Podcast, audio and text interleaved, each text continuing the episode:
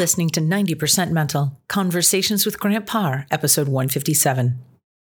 Mental performance coach Grant Parr sits down with two time terminal cancer survivor and elite mountaineer Sean Swarner to talk about how he redefined the impossible by becoming the only person in history to climb the seven highest peaks in the world, trek to the South and North Poles, and complete the Hawaiian Ironman all with one lung.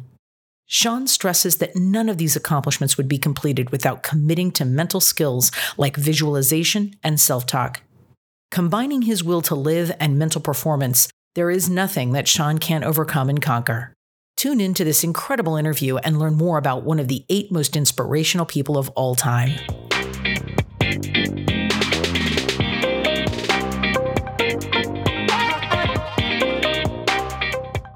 Are you ready to raise your game? 2021 is the year to increase your performance on and off the field. The Athlete's Edge Journal was designed to cultivate self confidence and mental resilience through the power of sports psychology. Whether you are a professional athlete, a former college athlete, or have aspirations of greatness in the future, this journal is for you.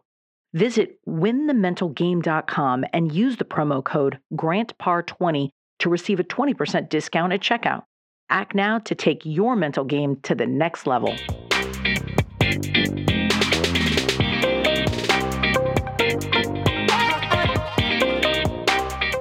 What would more wins, higher productivity, or quicker recovery mean for you? NeuroPeak Pro optimizes human performance by working to promote balance within the autonomic nervous system. Used by the world's elite athletes, this training program is now available to you at home. Cutting edge neuroscience and technology allows you to strengthen your brain remotely, anytime, anywhere. Schedule your evaluation and get started with your brain training today. Visit NeuroPeak Pro and receive a 10% discount by using the promo code GRANTPAR.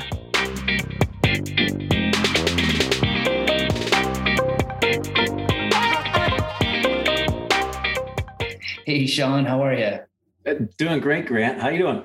Oh man, I I'm awesome right now. I mean, my frequency is uh, kind of off the charts um, for many reasons, but having this conversation with you is going to be uh, it's going to be a treat and an honor because what you've done um, as an athlete and as a human being is um, remarkable, and and I get to share that with my listeners. So I'm really excited to have you on my show. I appreciate it. I appreciate it. It's it's it's right here, man. That's that's the muscle people forget to work out. The most important one, the six inch gap between their ears. Yep, exactly. And that's why having you on the show to talk about your mindset, but your journey of adversity, uh, overcoming cancer, overcoming all of the major mountains in this world that you've climbed and Ironmans and all these things that you do it, it's going to be um, kind of it's going to be actually a real cool treat to to share that process with everyone. So, with with that being said, love talking about mental toughness, and I know that you've had to you've gone through a couple times in your life where you had to be mentally tough. Right. So when you think about mental toughness, like what does that mean? What does that mean to you? Well, I think first of all, it's a great, and no one's ever asked me that. To be honest with you, they always just want to hear about the story, and as opposed to like, how did you do it?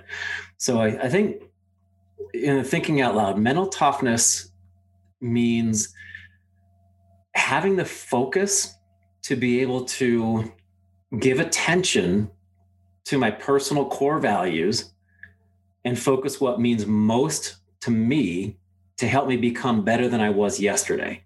And not getting caught up in what um, what others want for me but going after what I know is best for me. And, and once I utilize my personal core values, I know how to exactly how to do that. So it's being able to focus on what means most to me to help support myself to be better than I was yesterday. Wow.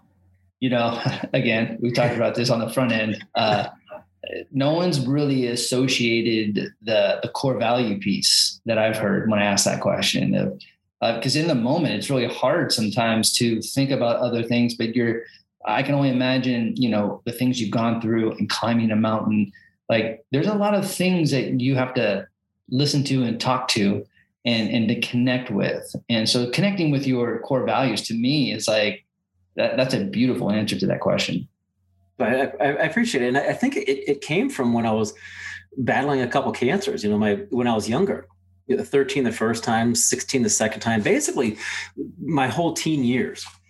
And while, while my friends were out, you know, chasing girls, collecting baseball cards uh, at that age, you know, your, your hormones are kicking in, you're growing hair in unusual places on your body.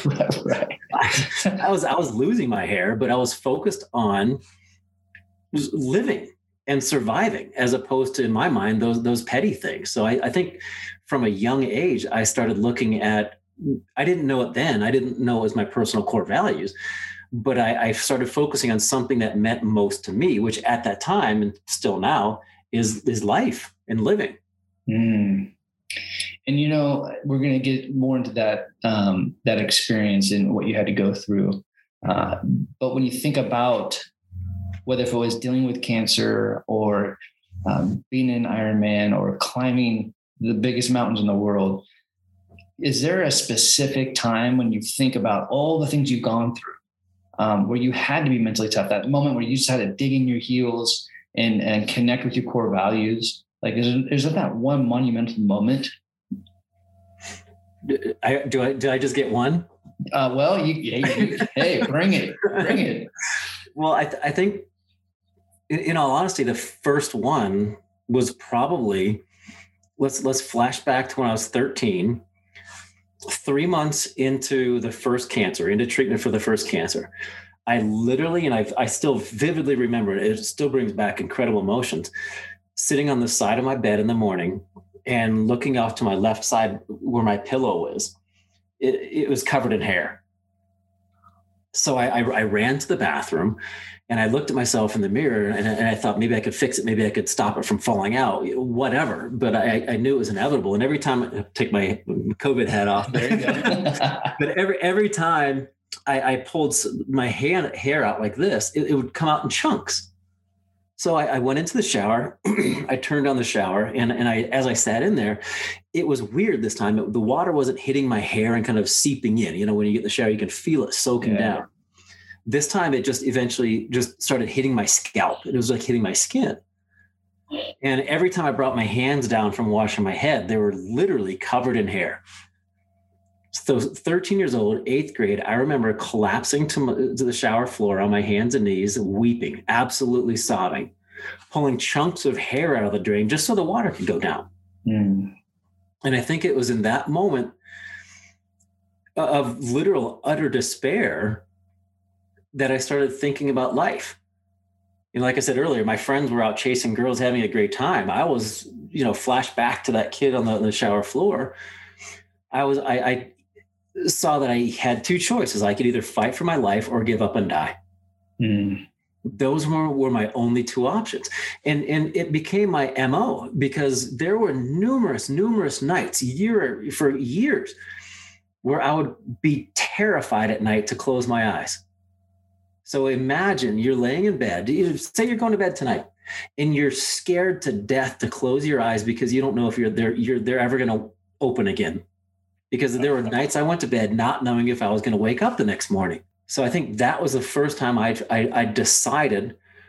I made a conscious decision that I did not want to focus on not dying. I wanted to focus on living. And when you're 13 years old, like you said, you know, your body's going through changes yours is going through an extreme change, right? Whether you're going to be there or not. You know, when you get older in life, you know, there's wisdom. There's things that you you go through, and and if you reflect, you use those moments so you can actually make better decisions and learn things about yourself. But you're 13 years old. You're still trying to learn who you are, but you're still but you you're you're pushed in fifth gear to make a decision. And and I, I don't know too many 13 year olds how to like make a decision. I'm sure there's a lot of them out there um, that have different backstories, but how do you think that moment, and I can only imagine what you're going to say, how that shaped the rest of your life? 13 years old, and you're like, I am going to fight for my life. It, it definitely had an impact on my entire life. the first time it had an impact was the second cancer. I, I knew what I had to do. Uh, the, I guess the next time it impacted my life is when I went to college. Mm-hmm. You know, I, I, I looked at look back on my life and realized that cancer robbed me of of my teen years, my high school years. So I I, I turned into Belushi from Animal House in college. you enjoyed yourself. I had a blast, man. It was fantastic. But uh, when when you have something traumatic like cancer, first time around I was given 3 months to live. Second time I remember laying in a hospital bed. They gave me 14 days to live. I had a man of the cloth come in reading me my last rites. Mm-hmm. And I looked at my mom. I was just like, what's he doing? You know, I'm, I'm not dead yet. And then the hospital wanted me to let, write out a, a living will. 16 years old. I have a brother who's three years younger than I am. Again, I looked at my parents and thought, isn't Seth going to get my hand me downs anyhow? Like, what does a hospital want? Wow. So at, at that time, I didn't really understand how it was going to change my life. But hindsight, looking back at it, I realized that I have a choice no matter what I go through in my life, I have a choice in how I want to come out on the other side. And, and yes, it was a horrible experience. It was a tragic experience. Uh, but I've gone from tragedy to triumph. And I, I've utilized what I've been through and the knowledge that I've learned going through that.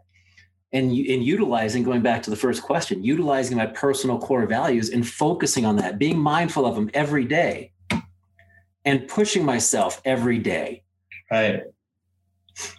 But over and over and over again people people want to change like that. The, the only time that's going to happen is through something traumatic a car accident even uh, a death of a loved one um, you know divorce a breakup whatever or you can mindfully change yourself and focus on what means most to you and mindfully do that day in day out yeah and that's what i've learned going through these these two traumatic and well looking at my life going up the mountains too, because there were times I was crossing crevasses going uh, up Mount Everest, where if I literally took a half, you know, six inches to one side on the mountain, there was a place where I would I would fall straight down two miles. Wow. But I've I've learned to focus on where I want to go and what I want to do, not uh, not focusing on the avoidance of what I don't want to happen. Mm. Well, you, you talk about choice um, and when you're in a position when you're, you know, the doctors say that you have a couple days to live, a couple months to live, you're at that point. Um, you know, I, I love this has helped me through my bullshit and stuff that I had to go through with my body. But I got to a point where I don't have to do anything, but I get to, like, I get to do it. And that's when I learned how to redesign Grant, you know, going into my 40s by just that question. Because i don't i really don't have to do anything. You didn't have to live. You didn't have to do you might think that you have to do stuff. You don't have to do anything. But do you think that you came from that mindset of that you you get to actually dig in your heels and fight this thing and then live this beautiful life that you're living i, I think I, I, think so and I, I think every every morning how many people do you think wake up and they think of all the things they have to do, they need to do, they should do? Mm. You're starting your day off on a negative note, day after day after day after day. The first thing you need to do is stop shooting on yourself. I, I love that. Right? but if, if you wake up in the morning and you start it with an attitude of gratitude, you you get you look at all the things that you're you want to do that you're able to do that you're grateful for doing so that's I, I, start every morning like that. And before I even get out of bed, I tell myself, and anybody can use this because it's it's a great affirmation, and it resonates so true. The instant I wake my I wake up and my eyes open, I tell myself the past is gone. There's nothing I can do about it. Exactly. Tomorrow may never come. No matter what happens today, today is the best day ever. Yeah. And you you have a choice to make it that way. Mm. Like you said, you can focus on all that crap that you that you have to do, that you need to do, that you should do, that you, you feel that you you're all the stuff that you probably don't want to do to begin with. Right. Or you can wake up and think, oh yeah, you know, I'm fortunate I get to do this. I'm I'm blessed I get to do that. Focusing on everything that you're grateful for. And that's the way to start your day. Yeah. And it's the law of two easies. It's really easy to do and it's really easy not to do right and i think when we when we get to that point we get to actually be grateful we we get to be in this very moment um, and it's very hard for people to do that. Um, and I understand like, there's tons of distractions and, you know, social media and our devices and all these things that pull us away uh, from that present moment to be grateful because we're so worried about tomorrow or what just happened or what happened yesterday. And so um, the more that we, to me, the more we can be present and be grateful. You're talking about that. That's where greatness lies. Like greatness doesn't lie in the future and it doesn't lie in the past unless you learn from the past, right? But it's just greatness is now. But but people have they do have a choice. Like they they can wake up in the morning, grab their phone, and get on social media, check out the media, check out the news, whatever it might be. And I would say 90% of the time, it's people pick up their phone and they're on on the media either before they go to the bathroom or while they're going to the bathroom. Uh, one, one of the two. you know, within the first 15 minutes of waking up, if you're going to grab your phone, why wouldn't you just Google inspirational videos or inspirational quotes or something to start it off on a good note? Yeah, because if huge. You, if if you look at the amount of news that's out there, it, I don't I don't want to say fake news, this news, whatever, just negative news. Yeah, it's ninety nine percent negative stuff. It is. Why why would you inundate your brain day in day out? You're, you're developing a pattern. If if you're not careful, if you don't program your brain, your brain will be programmed for you and people need to understand that they have a choice in how their their brain is programmed so i mean perfect example let's say you every every day you wake up for the past 10 years of your life the alarm goes off eh, eh, eh. what do people do they hit snooze day in day out when you're not being mindful of that you're subconsciously telling yourself eh i'm not excited about today. Right. eh my day can wait. But if you turn that if you turn that sucker off and you get out of bed the instant it goes off you're starting your day off on a note and you're telling yourself day in day out i'm excited for for what's going to happen today and i want to take it on. Yeah i like that. And dude it's such a i'm going to use this um, but it's such a great point when you wake up. Like okay there's things you can do as a routine but why not wake up to inspiration? Why not wake up to motivation? Like and if it's not that maybe it's music. Maybe it's like something that where you can actually ignite that positivity instead of going to channel two and, and checking out the latest crime right? Exactly. Exactly. And, and whatever works for you. If it's music, that's fantastic, you know, completely non judgmental. But yeah. the only way to know what works best for you is to know what your personal core values are. It's huge. That's huge. And you know what? I'm, I'm gonna ask. This is I don't know. This is an unfair question. Maybe it's it's an interesting question. Um, but when you think or considering that you are a cancer, a two-time cancer survivor, and this, you're this unbelievable, call it extreme athlete. When you when you think about battling cancer or climbing Mount Everest, especially with partial lungs, what was the hardest? I knew that's where that question was going. They're they're they're different. it's it's like it's like comparing Everest to the Hawaii uh, the the World Championship Hawaii Ironman triathlon. You know, that was over in 11 half 11 and a half hours. Everest I got to base camp April 8th, summited May 16th. So I don't know if you've ever not taken a shower for a month and a half. It's not pretty. I can only imagine. so they're completely different. However, I think the mindset of going through both of those or going into both of those was was very similar. I think the biggest difference is going into the athletic uh, achievements like the the Ironman, the Seven Summit, skiing to the, the poles, Everest. I know I'm getting into that. I know I'm I'm voluntarily putting myself in an uncomfortable situation with the two cancers, I didn't have time to prepare for it. And I think it was different because I, I had to react as opposed to act.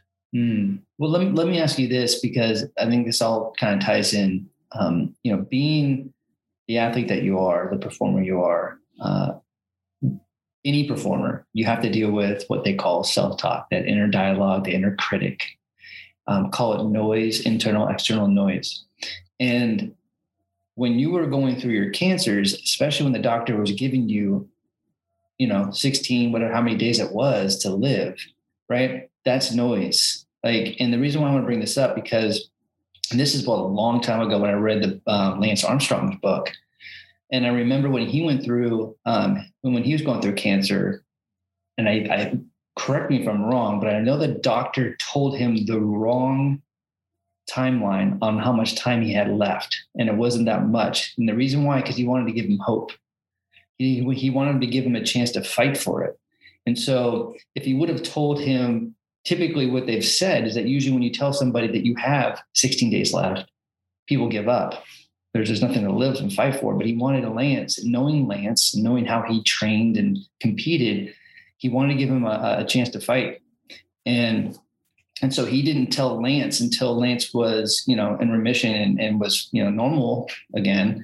Uh, told him that story, and you know, as you can imagine, it, it just buckled hmm. Lance. But when you think about people's perspectives and, and words, right, in your own words, how in like when you had to deal with that doctor telling you that, like telling you that you had a few days to, to live, um, and when you go to like Mount Everest and you go to all these peaks and summits, I can only imagine you can't listen to bullshit. You can't listen to your thoughts. You have to be talking to your thoughts. You have to be in control. So how important is it to to have that self-talk, to have that that healthy inner dialogue? That that's exactly I call it the internal dialogue. and the the funny thing is, who do you speak to throughout the day more than anybody else? Wow yourself. And how often is that negative di- is that dialogue negative? For most people, it's that constant nagging voice. Oh, you're not smart enough to do that. You're not strong enough to do that. You can't do that. You don't have enough experience. Would you want to be friends with someone who was that negative to you? then why then why do you do it to yourself? I love it. I love so, it. So what I do is I, I have a mantra on Kilimanjaro, like I said earlier, off off camera, that I, I take a group up every year as a fundraiser for a cancer charity, and our success rate is double that of the the average. I mean, double. That's, that's insane. Right. But it's because we focus on what we want to get out of it, and we focus on the fun. We focus on the good aspects of it. And every time I'm on Kilimanjaro. And when I went up Everest, I told myself with literally every step, the higher I go, the stronger I get. The higher I go, the stronger I get. Right foot down, the higher I go, the stronger I get. The higher I go, the stronger I get. And I think it, it it's very similar to the analogy. let's say you have a, a, a glass of, of water. Dirty water represents negative thoughts. Clean water represents positive thoughts. Mm-hmm. So let's say you have a glass of dirty water and you constantly flush in clean water. What's going to happen? You're going to eventually have a glass of clean water. It's the same thing with your mind and your thoughts. Right. So even even now, if you have negative thoughts in your brain, I'm not strong enough. I, I I don't have enough experience. If you constantly flush your brain with positive affirmations, with positive thoughts to build yourself up, you're going to slowly get rid of those things. But you have to be very mindful and catch yourself when those negative thoughts slip in there. And so many people think they're being positive when they're actually not, and they don't even know it. Right. For example, hey, um, don't trip.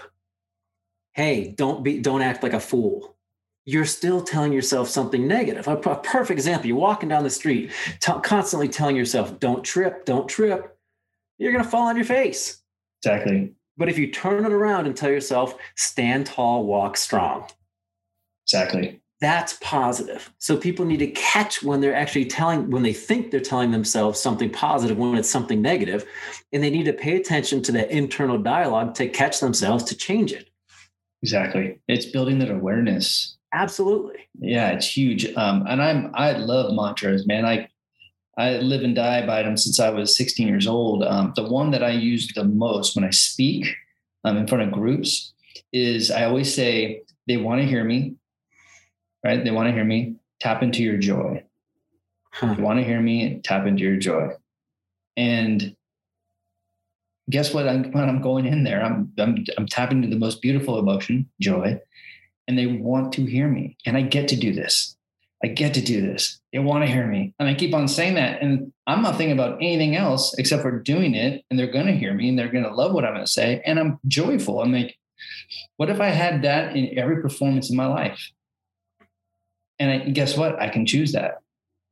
Absolutely. I mean, it works in any situation. You know, entrepreneurs, people in the stock market, I guarantee you they don't get into it thinking to themselves, I, I, I don't want to lose money. Don't lose money. Don't lose money. No. I want to make money, you know, make money, money, money. They they think that they want to make money. So focus on what you want, not the avoidance of what you don't. People yeah. need to understand that. It's so powerful. Yeah. And it's it's um it's something like recently with my mentor and I uh really cool breakthrough on on abundance. And I think what I've done through my life is I kind of sabotage when I things that I want and I get it, then I feel like um, I don't want to be too selfish with it. I don't want, I don't want, I don't want more of it because I, I already proved I can get it. And I think I've realized now that abundance, you just stay open. And we have this thing, my mentor and I, it's this. So whenever things are coming our way, because we're doing some really cool stuff with music and all this abundance is coming, it's not about getting scared or this is enough. It's about more right? More because the more that I get this, I'm going to actually give it back to someone or some things, and I'm going to take care of that energy. But it's about just being abundant. I think with our thinking, it's like with the affirmations and the in the mantras, we have to be abundant with with that train of thought. Absolutely, absolutely, and that's that's one of the reasons why I continue going up Kilimanjaro. We do it as a fundraiser for a cancer charity, and we we pay for a survivor's trip every year and then it's the survivor's responsibility to raise funds for next year's survivor, kind of paying it forward. And I, I think people have asked me before, well, why do you keep doing it? It's, it's not about the challenge. I know I can make it up to the top of the mountain. It's about getting to a point in your life where, for me, for example, this is going to sound really bad. I love guiding people to the top of that mountain and seeing them cry you know not yeah. not not because they're in pain but because there just so many emotions come flooding out and i know that I've, I've changed someone's life. They come up to me and they say thank you so much for getting me here. And i, I look at them and in an instant i see them change when i tell them i didn't get you here. Right. That uh, that you know uh, I, I, like that you know yeah. give, give me that abundance but you turn it right back. Yeah. And you know what i love about it too and this is um whether if it is a mountain or sometimes when we're when we're trying to achieve our goals, it feels like a mountain, right? Like depending on what it is, but like metaphorically or physically, when you're getting to the very top of your goal or a mountain, there is incredible amounts of vulnerability that you have to have to get up there, to get to the top. And again, I, am going to quote uh, my mentor Graham Betchart. He he's coined this phrase: "Victory goes to the vulnerable." And when you were sharing about seeing someone get to the top and crying because of that, the joy, it's like there's so much celebration and, and victory in that vulnerability to get to that top of that mountain. And for you to be like the, the facilitator, the guide for that experience, it's huge. It's huge. Yeah, I never thought about that. I appreciate that. Yeah. You know, I'm just helping people tap into their own empowerment. They everybody has it within them. They just have to believe it sometimes. Yeah, for sure. Well, and when you think about all the different climbs, right? There's different terrains, different dynamics you have to plan for. Um, when it comes to preparation, physically, mentally, emotionally, spiritually, is is there a, is there a huge difference in your preparation when you go from from climb to climb or Ironman to Ironman? Like, or is it pretty pretty consistent and similar. It's it's different. So, excuse me. For example, when I, I, I took a, a trip to the North Pole, I, I was on an expedition to the North Pole. Um, 80 below to 80 below. It was frigid. I mean, it was just awful. Um, but training for that, I was literally dragging my Jeep around the neighborhood uh, with with someone in the driver's seat, you know, to hit the brakes in case it went out of control and steer it. but also I went to, um, I think it was Big O Tires or something like that, where I went up and I asked the guys, "What do you what do you do with the old tires?" the guy looked at me like I had three heads or something. It's like told him like I want them. Like, what are you gonna do with old tires? I actually I got three or four of them and I drilled holes into the sidewalls and tied them together. And I, I got my my harness that I was going to be using for the sled that I was going to be dragging to the North Pole, and I dragged the tires around my neighborhood, you know, four or five miles. And wow. it was funny because the, the people who would drive by, one of two reactions, either rolling up the window like this guy's crazy, he's a nut job, or one, you know, one person came by and started joking around. You know, those things move a lot better when they're up and they're rolling around as opposed to being dragged to the ground. So for that one, I looked at it, I was like, yeah, thanks, buddy.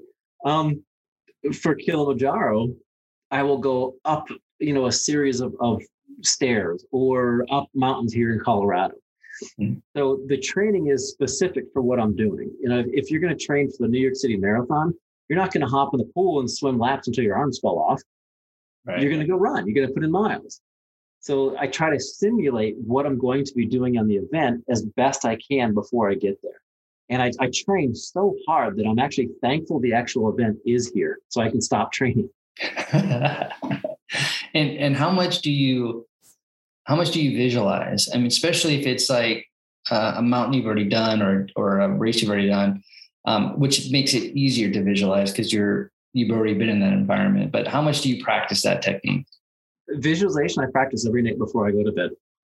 Yeah, and I, I do it. I do it my way, and I, I don't want to say it's the proper way, but I think there's a key component that a lot of people, when they visualize, they don't get to. So the first one is you you have to visualize from the first person point of view, not like dreamland where you're looking at yourself and watching yourself do it. It has to be from your own eyes.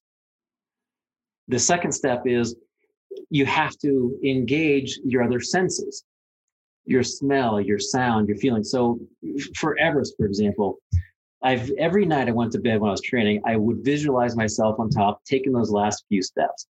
I would hear the styrofoam crunching of the snow underneath my feet. I would hear the wind whipping by my ears. I would smell the ozone. I would feel the sun, the the the sun burning my face. And then the last part of it that people this is this is usually that's usually where people stop where they don't continue is tapping into that emotional attachment.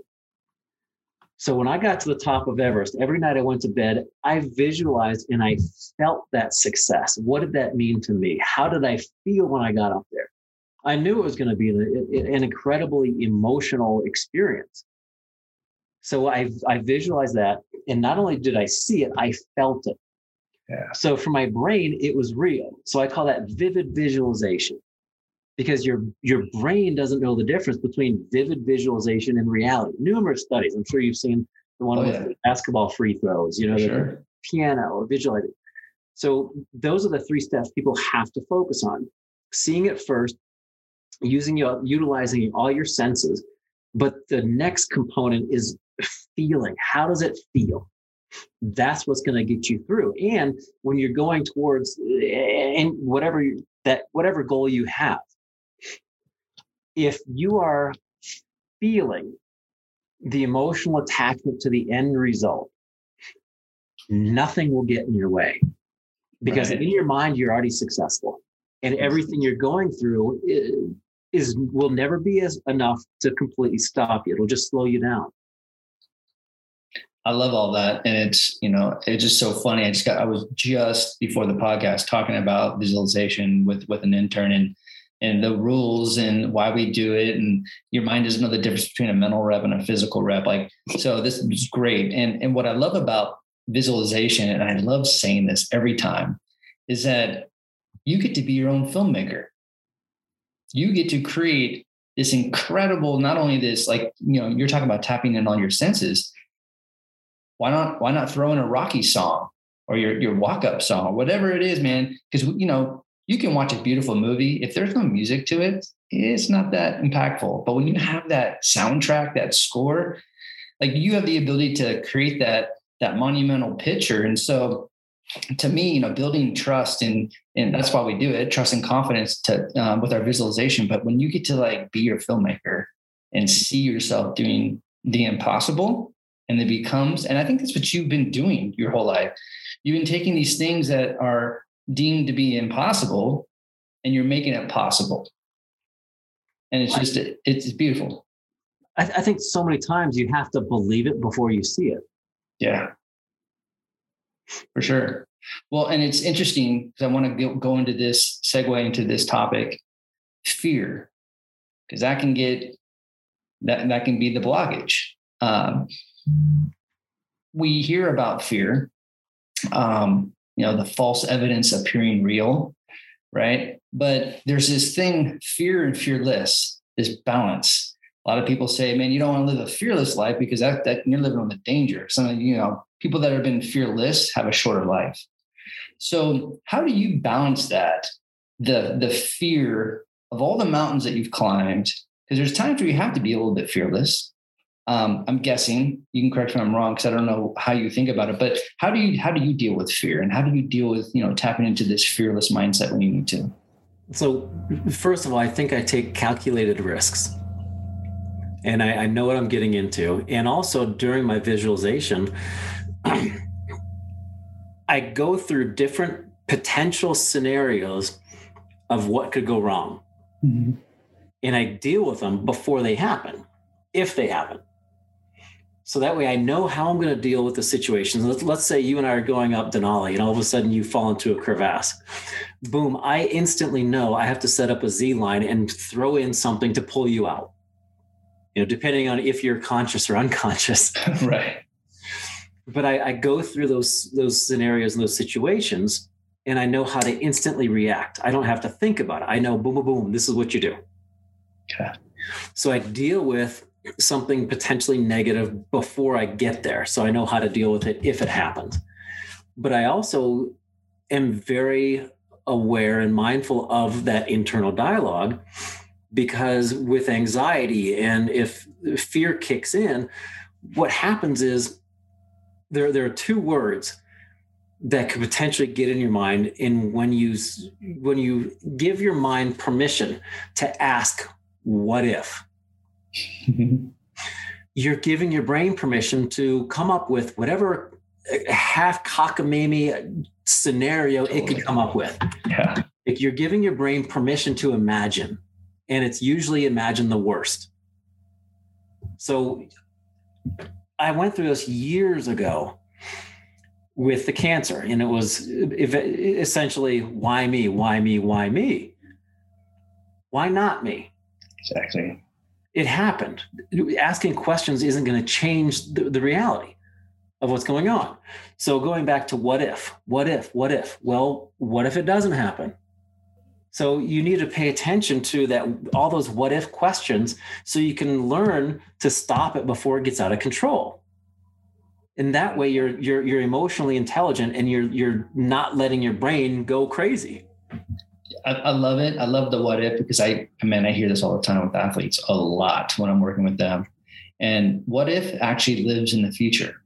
It's not even about now. So I let some of them talk about, I can hear their language about what if.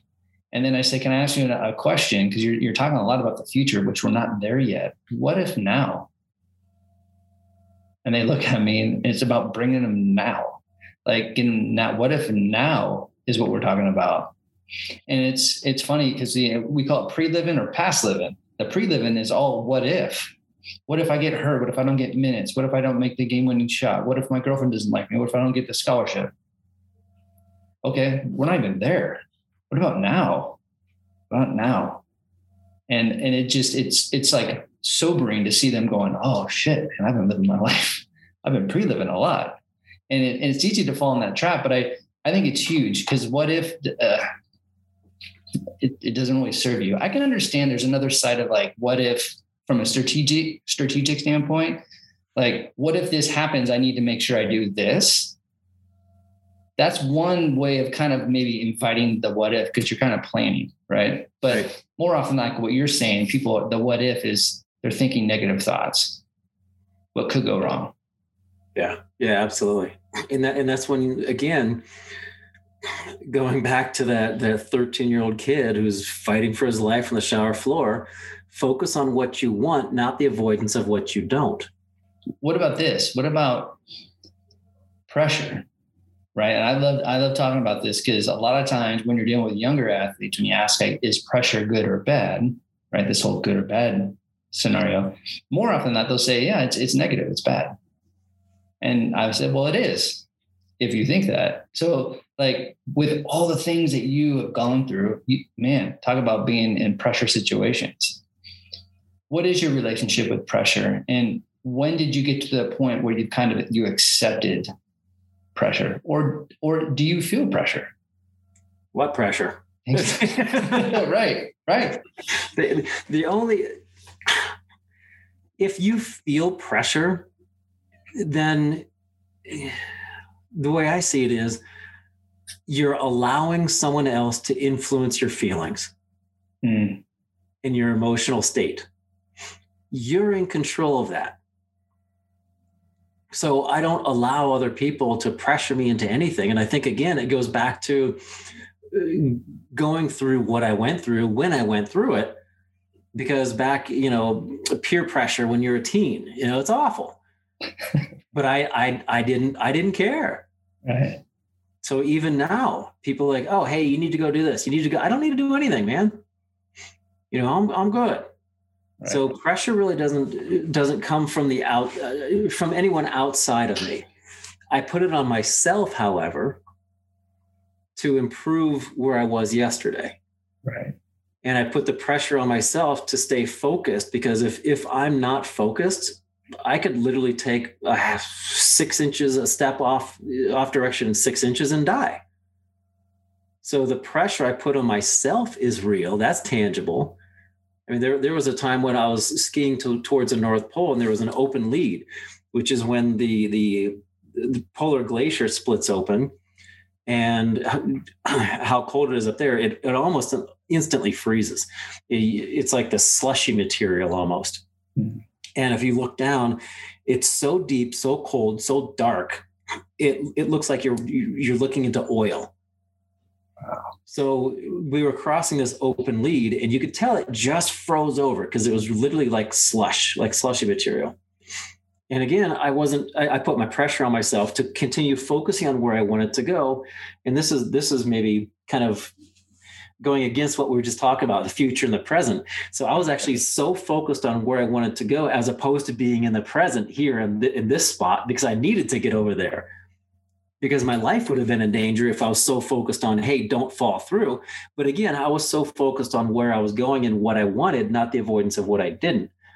So in my situation, I think pressure that I put on myself is a good thing to help me stay focused on where I want to go.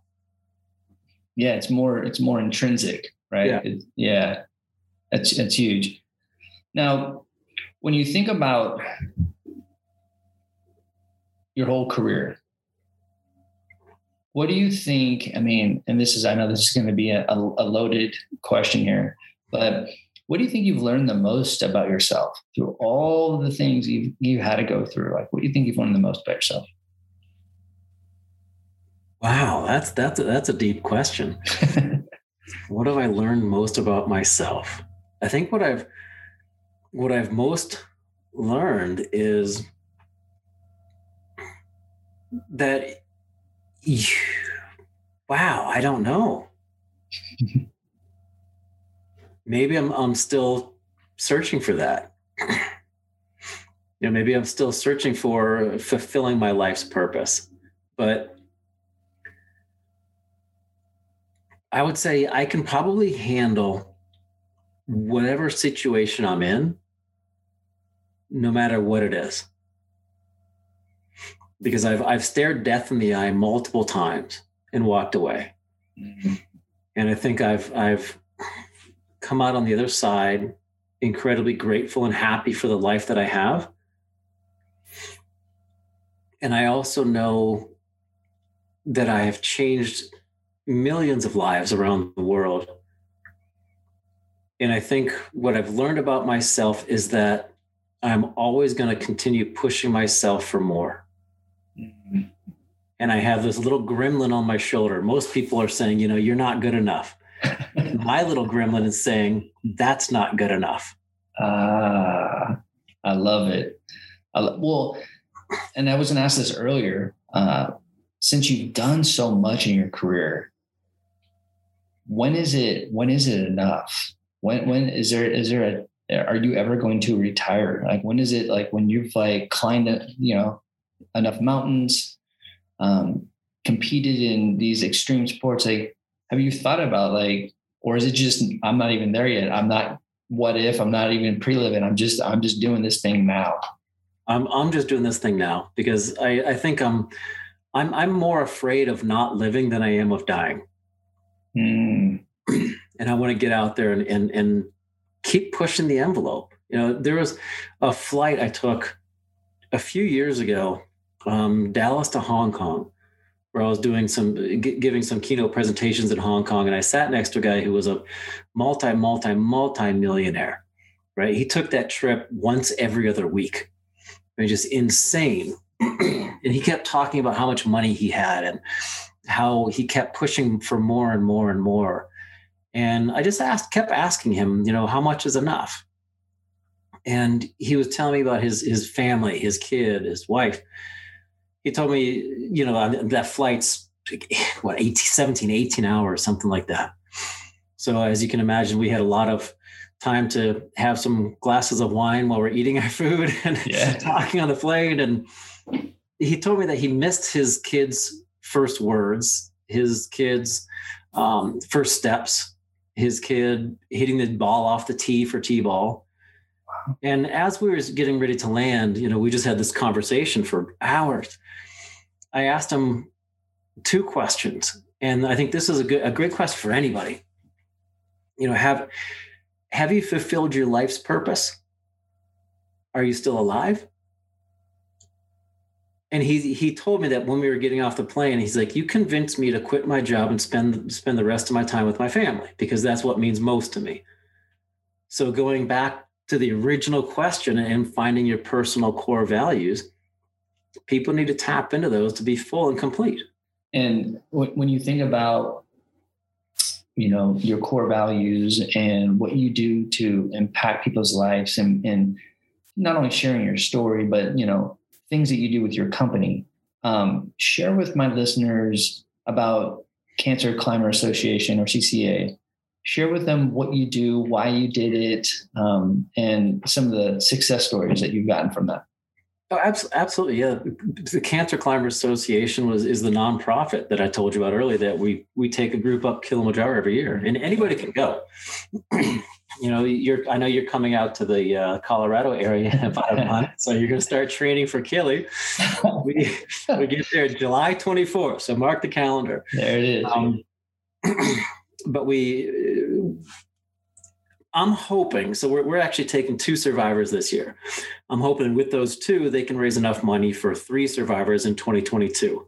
And then maybe in 2022, those survivors can raise enough money for five survivors to go in 2023. Am I doing the right math? And then eventually, maybe 10 to 15 survivors every year for free to give back and empower them and have their stories then reach out to other survivors to change them and give them hope too. But on, on top of that, I'm actually working on a program. Uh, if you go to the the summit cha- or I'm sorry, thebighillchallenge.com, it's a three week challenge where I help people focus on um, being mindful, the compound effect, vivid visualization, and bookending your day on something positive. And it's going to be a transformational experience. Just just give me three weeks. Mm, That's all cool. it takes because I want people to learn what I know and what I've learned without having to go through what I went through. Exactly, man. You, you know, and we didn't talk about my story, which is this is not about my story, but the the two decades that I had to go through with my health problems, and you know, I've had two hip replacements on the same hip before I was forty. Um, all this stuff. Um, what I've learned in two decades, I don't want people to. Uh, it's all about living a big game. Like play a big game with your life, and I played a very small and narrow game, and I don't want people to take two decades to figure that out I want them to figure out in a very short time by by sharing my story and the things that I know uh, that can be transformational, like what you're doing. It's it's it's huge. It's, it's all about being in service. I appreciate it, but but like every everybody has their own proverbial mountains they're climbing. So for me, yeah, I climbed Everest. It was a physical mountain, but for for somebody else, their Everest might be getting off the couch and walking around the block. Yeah, you you, you it's it's not a comparison. You know, you, you can't look at someone and say, "Oh, well, I could never do that." Well, you don't have to. Do what works for you. You know, go up your Everest, climb climb your mountains. Totally. What would what would be your your message or your words to a cancer patient, someone that's going through cancer right now? What would be your message? Hold on for the ride. It's a hell of a ride, and sometimes it's horrible, but it's there's a tremendous life on the other side. You know, for me, going through those two cancers was probably one of the probably the worst things that's ever happened to me, but it's the best thing that's ever happened to me as well. Yeah. I say the same thing about my my stuff uh, it was it was shitty going through it. Trust me, you couldn't yeah. walk for four years, and there's like there's a. I'm so glad I went through it. there was a reason why, man. There was a reason why I had to go through that. Uh, but yeah, I, I, feel that. I feel that's great. So, how do my listeners connect with you? How do they learn more about your journey and connect with you on social media? Uh, just swing on down to Castle Rock. I'm kidding. Go, go to SeanSwarner.com, just like Sean Connery, S E A N, the proper way. Uh, Swarner, though, just like the Warner Brothers, but slap an S on the front. SeanSwarner.com. Beautiful, Sean. This is uh, this is an honor, man. Like to, to really get inside your mind and your heart and spirit to learn about your journey. Um, not only what you've done uh, individually, but what you're doing for other people. Um, I just thank you so much for sharing all this and being on my show. Right. Uh, it's, it's an absolute honor. Very grateful for your time and for the platform to share. So thank you. All right.